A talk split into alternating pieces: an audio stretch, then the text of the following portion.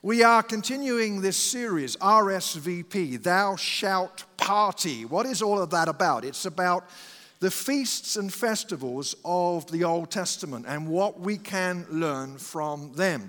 And this weekend, we're thinking about the Feast of Trumpets, the Feast of Trumpets, the great gathering to come. Now, you can, uh, you can take notes on your bulletin. You can use the Timberline app to get the outline and, and take some notes as well. But I just need to make this comment because some of you have already noticed that there are seven points in this weekend's message, and I can sense nervousness from you already about that. Fear not, little flock. All will be well. We will be visiting these points briefly, and you will be out in time to eat the dead chicken. So everything is good. We're going to look at Leviticus chapter 23. Leviticus chapter 23 uh, the Feast of Trumpets. The Lord said to Moses, Say to the Israelites, on the first day of the seventh month, you are to have a day of Sabbath rest, a sacred assembly commemorated with trumpet blasts. Do no regular work, but present a food offering to the Lord. And that's pretty much it. The Bible doesn't tell us much else about the Feast of Trumpets, but it is possible with a little bit of detective work to figure out what this was all about. What we do know is this that over in the New Testament, writers in the New Testament utilized the imagery of the Feast of Trumpets to talk about the second coming of Christ and the resurrection body that you and I, if we are followers of Jesus, will experience. And so have a look with me at 1 Corinthians 15 and verse 51. The Apostle Paul says this Listen, I tell you a mystery. We will not all sleep, but we will all be changed in a flash, in the twinkling of an eye, at the last trumpet. For the trumpet will sound, the dead will be raised imperishable, and we will be changed. For the perishable must clothe itself with the imperishable, and the mortal with immortality. When the perishable has been clothed with the imperishable, and the mortal with immortality, then the saying that is written will come true Death has been swallowed up in victory. Where, O death, is your victory? Where, O death, is your sting? The sting of death is sin, and the power of sin is the law, but thanks be to God, He gives us the victory through our Lord Jesus Christ. And then Paul goes on to say these words that we're going to really focus on a little later. Therefore, Therefore, my brothers, my dear brothers and sisters, stand firm, let nothing move you, always give yourselves fully to the work of the Lord, because you know that your labor in the Lord is not in vain. Vocabulary words can be difficult uh, because they can mean different things in different nations. And so um, in England, what you call the sidewalk, we call the pavement. And this is a bit confusing. You call anything that is paved the pavement. And that makes sense. It's the pavement, and the sidewalk is on the side of the pavement, and you walk on it. So, good job. I mean, that, that's really good. But for us, the pavement is the sidewalk. So, I went to dinner with friends years ago when we first came here, and they said, just park on the, on the pavement. So I parked up on the sidewalk. I thought, Kind of weird, but there you go. That's the way it is. These things can be complicated. And then stuff like, uh, I'm hesitant about sharing this, but you know, like those occasions when you're driving and members of the police force decide they want to have a little visit. A little visit with you. Now, I want to be clear. Uh, my wife was kind of surprised that I confessed this last night. She said to me when we got home, I'm surprised you said that. And actually, come to think of it, she says that statement to me most days. And uh, uh, I, I want to be clear that speeding is a really bad idea, and I'm being serious. I'm, I'm not laughing about speeding. I'm, I want to be clear about that. What I am slightly amused by is my own confusion. You see, in England, if you're driving and, and the, the police want to chat with you, what used to happen is they would pull in front of you, not behind you, pull in front of you. They had a little light on the back of the car that said, Stop, stop, stop, stop, stop. And you pull over because you, you want to stop, you know. And they don't do that now. They do it the American way because they want to be like you. They've seen those cop shows. But back then, it was different. So uh, we're in Oregon and we just arrived, and I'm driving along. I must have been, I don't know, one, two miles an hour over the limit. And, and the cop comes up behind me and he puts his lights on. And I thought he'd, he'd be in front of me if he wanted to visit. So I just carried on driving. Just carried on. Then he put his siren on. Woo, woo, lights flashing, lights flashing. And I thought he just wants to pass me. I'll just carry on driving. Then he spoke through the PA system. He said, Pull over. So I'm, Ooh, okay, I pulled over. I pull over and I, I jump out the car. How many know that's a bad idea? And I immediately assume a posture of worship because he's assuming a posture like this. My wife has been stopped, but she's never got a ticket. She, she just becomes really British. Hello, officer, frightfully good to see you. Jolly good, lovely. I'd get a ticket. He wants to take her to dinner. What's that about? Anyway, here's the confession. I was going to the airport. I was a little late. Do you know that? Do you know that turnoff off the toll road at the airport? It's Evil Because it goes from 75 to 50 in about 100 yards. And, and if you don't slow down in time, you, are in trouble. And the, the policeman was there and he stopped me, and, and I got a summons. And I had, I had to go to court. And I had friends visiting in town, and they said, We'll come along and support you. They just came for the entertainment. They just. a summons to judgment. And I had to go. I couldn't say, I don't feel like it. I'm busy that day. I was summoned. The Feast of Trumpets was a summons, a demand, an insistence that everyone gather. And there was a measure of judgment about it too. This signaled the beginning of a 10 day period prior to the Day of Atonement. In rabbinic theology, they believed that God would weigh every person's heart during that 10 days. It was a summons to judgment and a summons to celebration too. And these days, it's considered to be the beginning. Uh, of the new year. Our Jewish friends exchange New Year cards and they greet each other, Shana Tova, Happy New Year. And they eat challah bread, which is meant to represent the manna given to the Israelites in the wilderness. Um, and they eat apples dipped in honey to speak of the sweetness of the year to come. But here's the point they were summoned to judgment and celebration. So, what can we learn?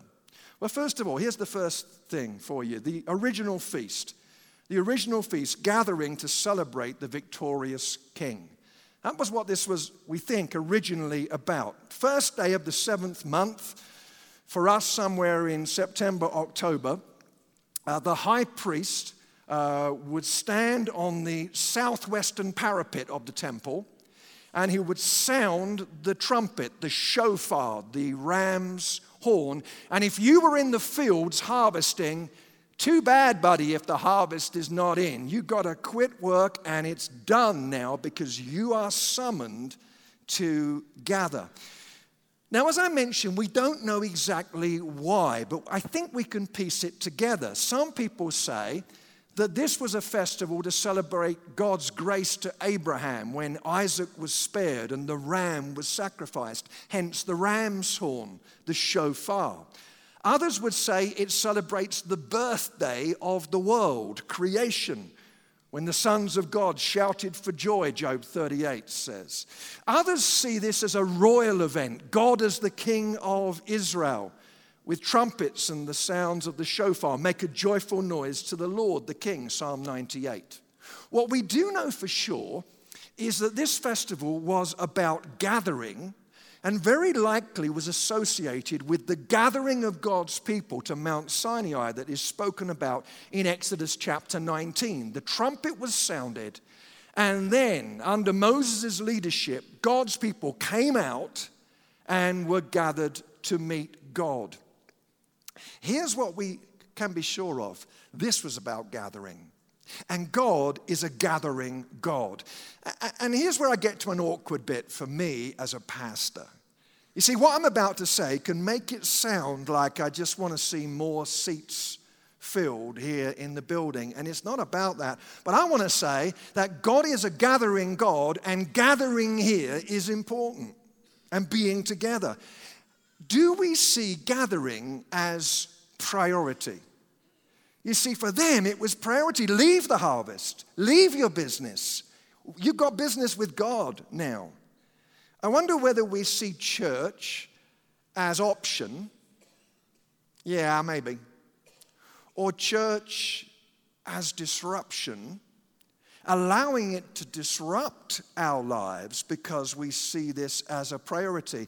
And I'm not talking about the idea that, you know, where you, you can't go and ha- grill out and have a day out with the family because if you miss church, God's going to probably kill you. I'm not suggesting any of that. What I am suggesting is gathering as priority and then gathering as participation. Uh, you look at all of these feasts and festivals, and it was not about spectatorism. It was about God's people coming together. That's why I, I, increasingly I want to invite us as a congregation, as a family, more about that later, to participate in celebrating Jesus and not somehow spectating. And celebration was also a big part of this as well. Let me make this statement, which might come as a surprise to some. At the heart of the universe is a party planner. That's abundantly true, both from Old and New Testaments. God calls us to gather. Secondly, Secondly, the New Testament truth Christ has beaten death and will gather his people. He's beaten death and will gather his people. Look at what Jesus says in Matthew 24. Then will appear the signs of the Son of Man in heaven and then all the people of the earth will mourn when they see the Son of Man coming on the clouds in heaven with power and great glory. And here it comes He will send His angels with a loud trumpet call, and they will gather His elect from the four winds, from one end of the heavens to the other. And then the Apostle Paul, again using this pictorial image, in 1 Thessalonians 4 says this For the Lord Himself will descend from heaven with a shout with the voice of an archangel and with the trumpet of God, and the dead in Christ will rise first. Add to that the passage of scripture that we read earlier from 1 Corinthians 15, the trumpet of the Lord again, and you can see the consistent theme. I have realized that in my life I have reacted to madness that has surrounded the truth of the second coming of Jesus. There's been a lot of crazy stuff said about Jesus coming, with people trying to set dates and times and foolishness. And when I became a Christian back in 1842, we were kind of preoccupied with the second coming. In fact, frankly, we were somewhat neurotic and nervous about the second coming. I can remember, and maybe this has happened to you, I'd, I'd go to the grocery store with Kay, and she'd disappear.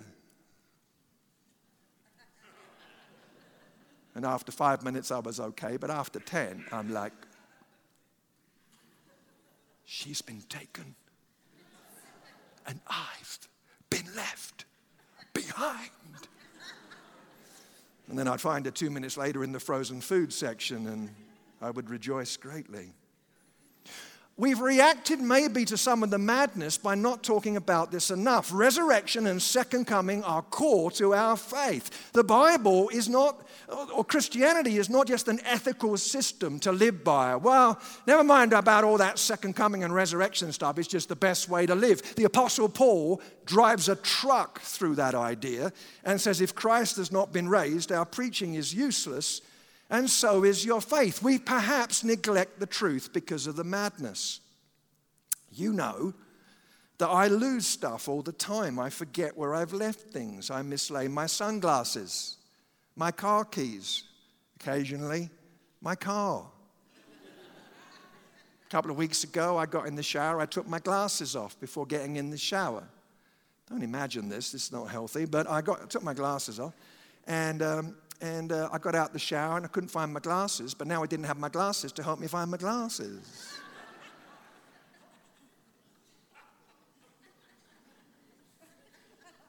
and here's what I mislay occasionally I just mislay the truth that in Jesus I'm going to live forever. It just slips my mind. Just forget that he's coming back. I forget that. And people say, Are we living in the light of eternity? And I used to think, What does that mean? You see, the second coming calls us to live in the gap between now and his coming. And that's the third point, the second coming, living in the gap. The Apostle Paul says, Thanks be to God, he gives us the victory through our Lord Jesus. And then he says, Therefore. In studying Paul's writing, I found out that he's a therefore, so what kind of guy.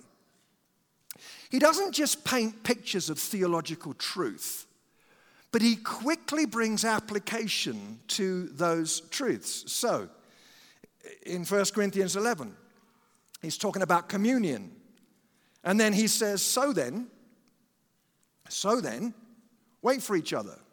And in 1 Corinthians 14, he's talking about the gifts of the Holy Spirit. And then he says, Therefore, my brothers and sisters, be eager to prophesy, don't forbid speaking in tongues. You see, he's painting a truth and then he's giving us the so what. And in 1 Corinthians 15, in talking about second coming and resurrection, he's giving us so whats.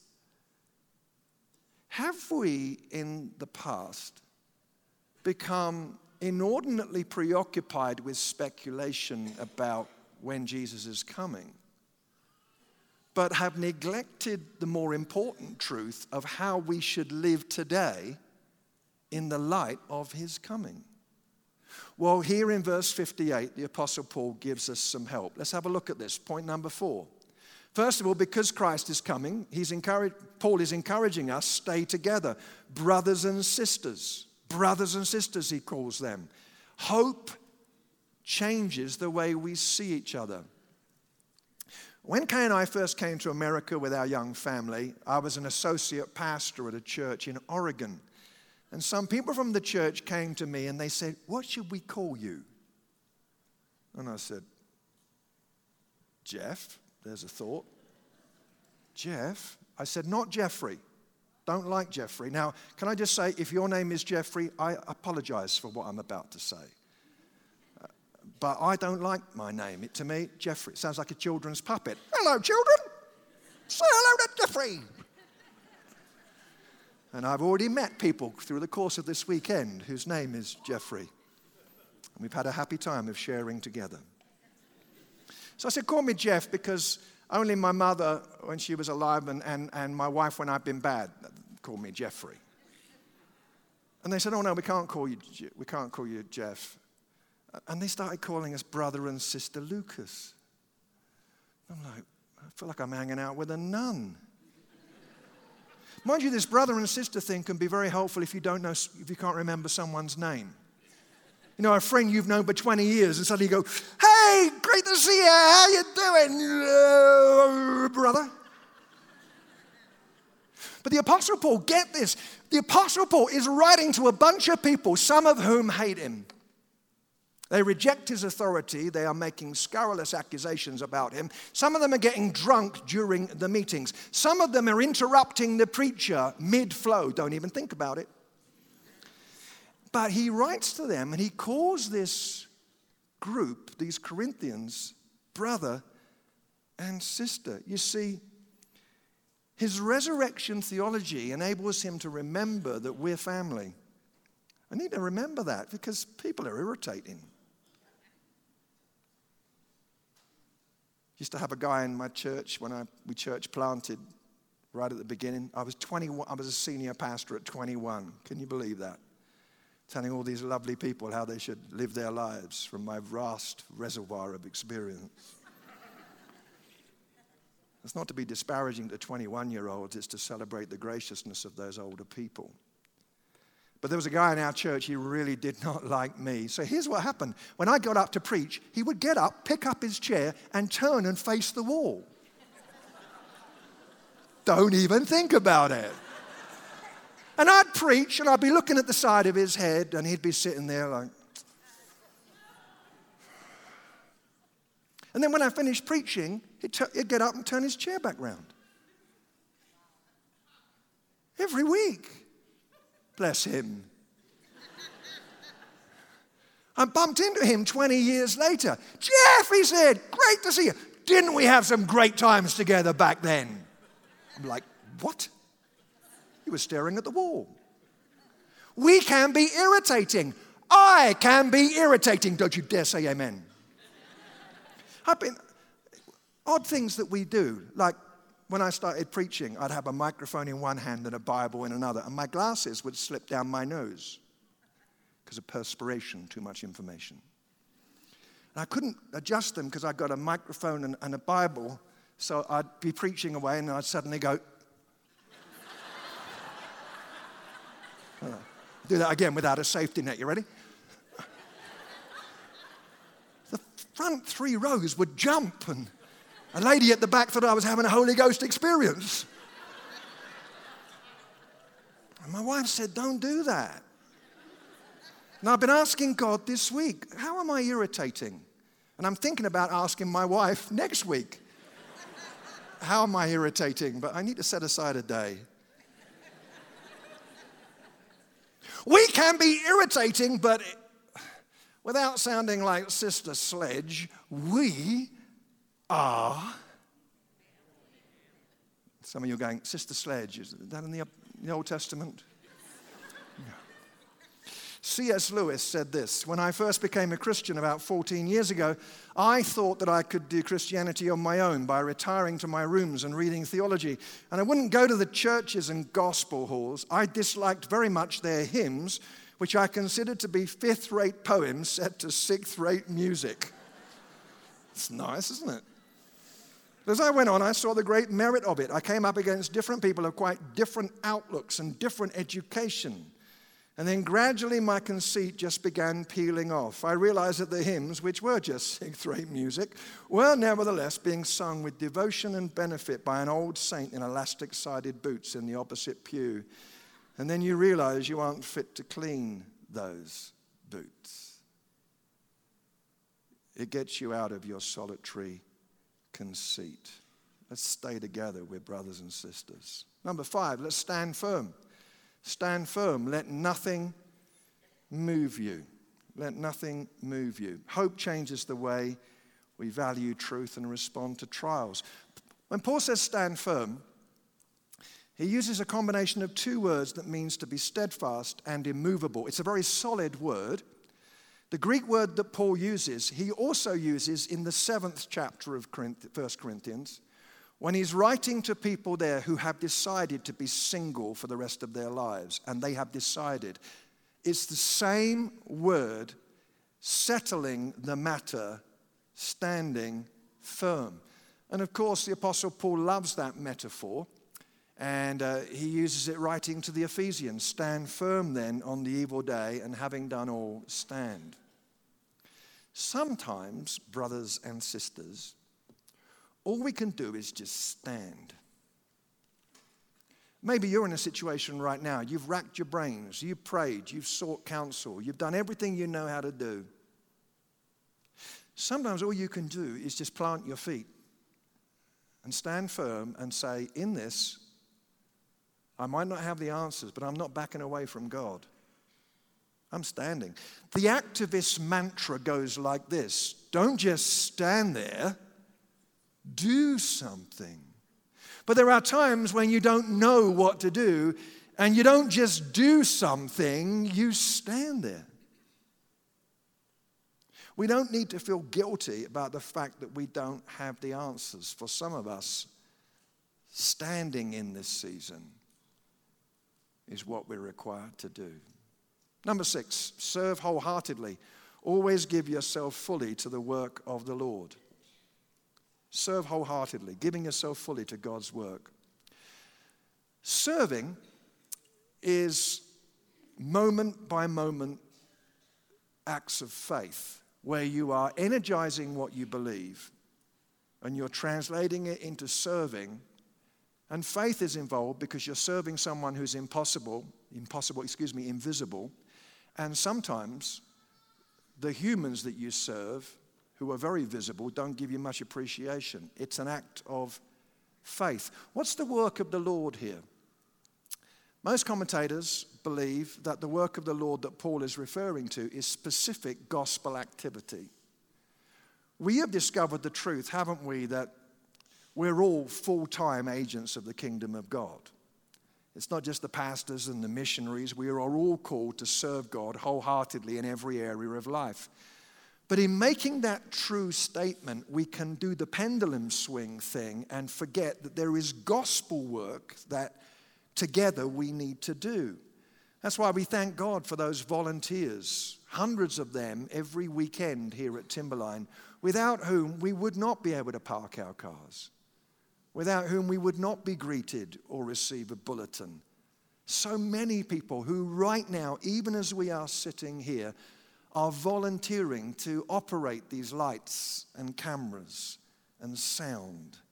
Thank God for them. And Paul is saying in this gospel work, serve wholeheartedly. Tom Wright says, it is a matter of the greatest encouragement to Christian workers, most of whom are away from the public eye, unsung heroes and heroines, getting on faithfully and quietly with their God given tasks that what they do in the Lord during the present time will last, will matter, will stand for all time. How God will take our prayer, our love, our writing, our music, our pastoral care, our teaching, our whole selves, how God will take this and weave its varied strands into the glorious tapestry of His new creation, we can at present have no idea. That He will do so is part of the truth of the resurrection and perhaps one of the most comforting parts of all. And as we've been hearing about this Serve Day next week, this opportunity that we have to join with many other churches and get out there and put hands and feet to our faith. Do you know what will happen if we do that? We will be energized and blessed in a way that passivity would never do it. Serving's a bit like evangelism. When you share your faith, your faith is strengthened. Serving's like that. When you serve God, your faith in Him is strengthened. It might be, as we thank our volunteers for their faithfulness, it might be that, who knows, God is nudging some of us to give ourselves and be involved in gospel work as we've described it. Well, number seven, finally, and that is stay in faith because Paul says, You know that your labor in the Lord is not in vain. Stay in faith. Stay in faith because, humanly speaking, the resurrection of the body is impossible. And it requires faith. My dad here he is, young soldier. Shared about him before, four years as a prisoner of war until he escaped. I remember Remember when my dad came to America? Became, he became a Christian here in America. And he only came once to America and was overwhelmed by love and grace and welcome. And I smile and kind of pull your leg about the 4th of July and I celebrate it with you. One of the reasons I love America and my American friends is that that man is in heaven today because people like you And I've trekked around the world, and occasionally people say, You live in America? And you know, they make those comments about those Americans because America's the big guy, and it's nice to hit the big guy. And I find myself affirming and celebrating the truth that I'm privileged to live in this land of the free. And my dad is with Jesus now because of love and kindness shown by my American friends. After he passed, I went to the funeral director to pick up his ashes. I came out with a box. I used to have a dad. That day I had a box. And I remember getting in the car and putting the box on the front seat next to me, and I, this weird thought like, should I put the seatbelt on? Probably Probably past that now. I don't know what it is about me. I don't seem to be able to get some of the basics of life right. But we, my wife and I, Kay and I went to scatter his ashes in his favorite churchyard. I couldn't even get that right. I mean, I, we pray a prayer. I give thanks for his life and celebrated the day. Before he passed, I said to him, Dad, you remember in America the day you gave your life to Jesus? He couldn't talk at that point, but he nodded. I gave thanks to God for that day. And then I opened the box of ash, but I, I didn't check the direction of the wind. and I took handfuls of ash and I, and they came back. And I'm standing there covered in ash with a box. And the idea of a reunion with him seemed ridiculous. Ash.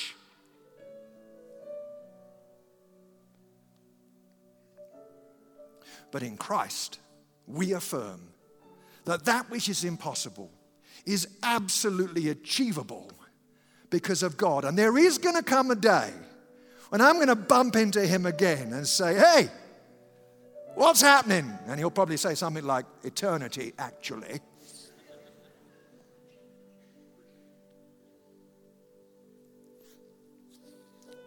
Celebrating military this weekend and the sacrifices made.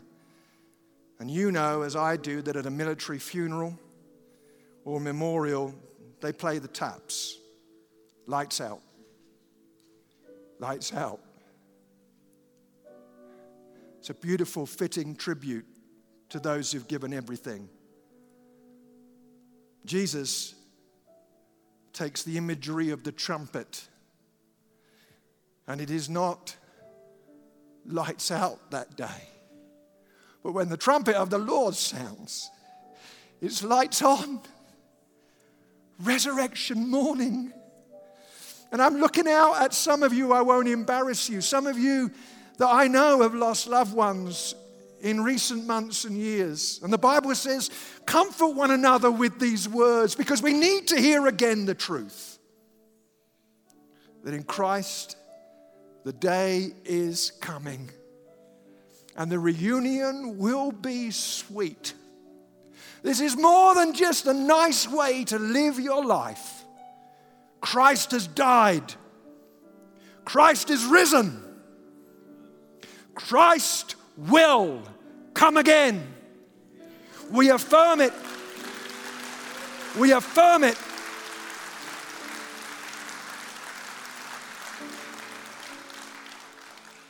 I end with this. It's 22nd of November 1963. A theater is packed. Everyone is caught up in the drama of the play, captivated by the plot, the actors in character. There comes a moment in the play where one of the actors is required to cross the stage and turn on an, an, old transistor radio and twist the dial. It's part of the play, part of the script. And he turns on the radio and turns the tuner, and there's a blurt, a blurt of music and a, a newscaster's voice with a sentence or a word, I should say, and some more music, and he spins the dial, and suddenly the dial stops. And before he can move it, a voice says, Today in Dallas, Texas, President John F. Kennedy was shot and killed. And in that moment, the fictional world of the drama was sent packing as the truth broke in. And the play was over. No one could get back into it. Because the truth had shattered the myth. Play over. In the crackle and the hassle and the distortion and the voices that surround our lives, the truth of the resurrection breaks through and says, This is the reality. This is the truth. Let all of the pretense and the trivialities of life be hushed at the news. For those in Christ, resurrection is ahead. For those in Christ, the trumpet will sound. He will come again. I look around the room as we go to prayer, and as a pastor, I see the glistening of tears on faces. The Bible says, Comfort one another with these words. May strength and hope and comfort be yours. Because here is the news He's coming back. Pray with me.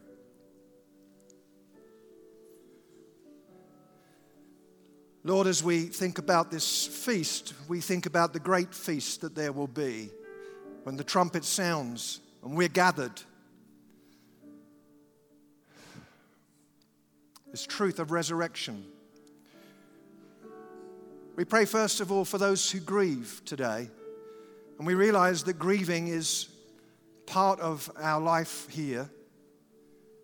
Sometimes Christians are told that they shouldn't grieve. It's not true. We do grieve, but not as those who have no hope. We grieve for the loss of those who are not with us. We're glad they're with you. We're sad they're not with us. Would you strengthen and comfort those who grieve? For any, Lord, who here do not know you, Lord, they are not sure where they stand. The truth of the resurrection and your coming is an imperative. It demands that we answer the question Do we know Christ?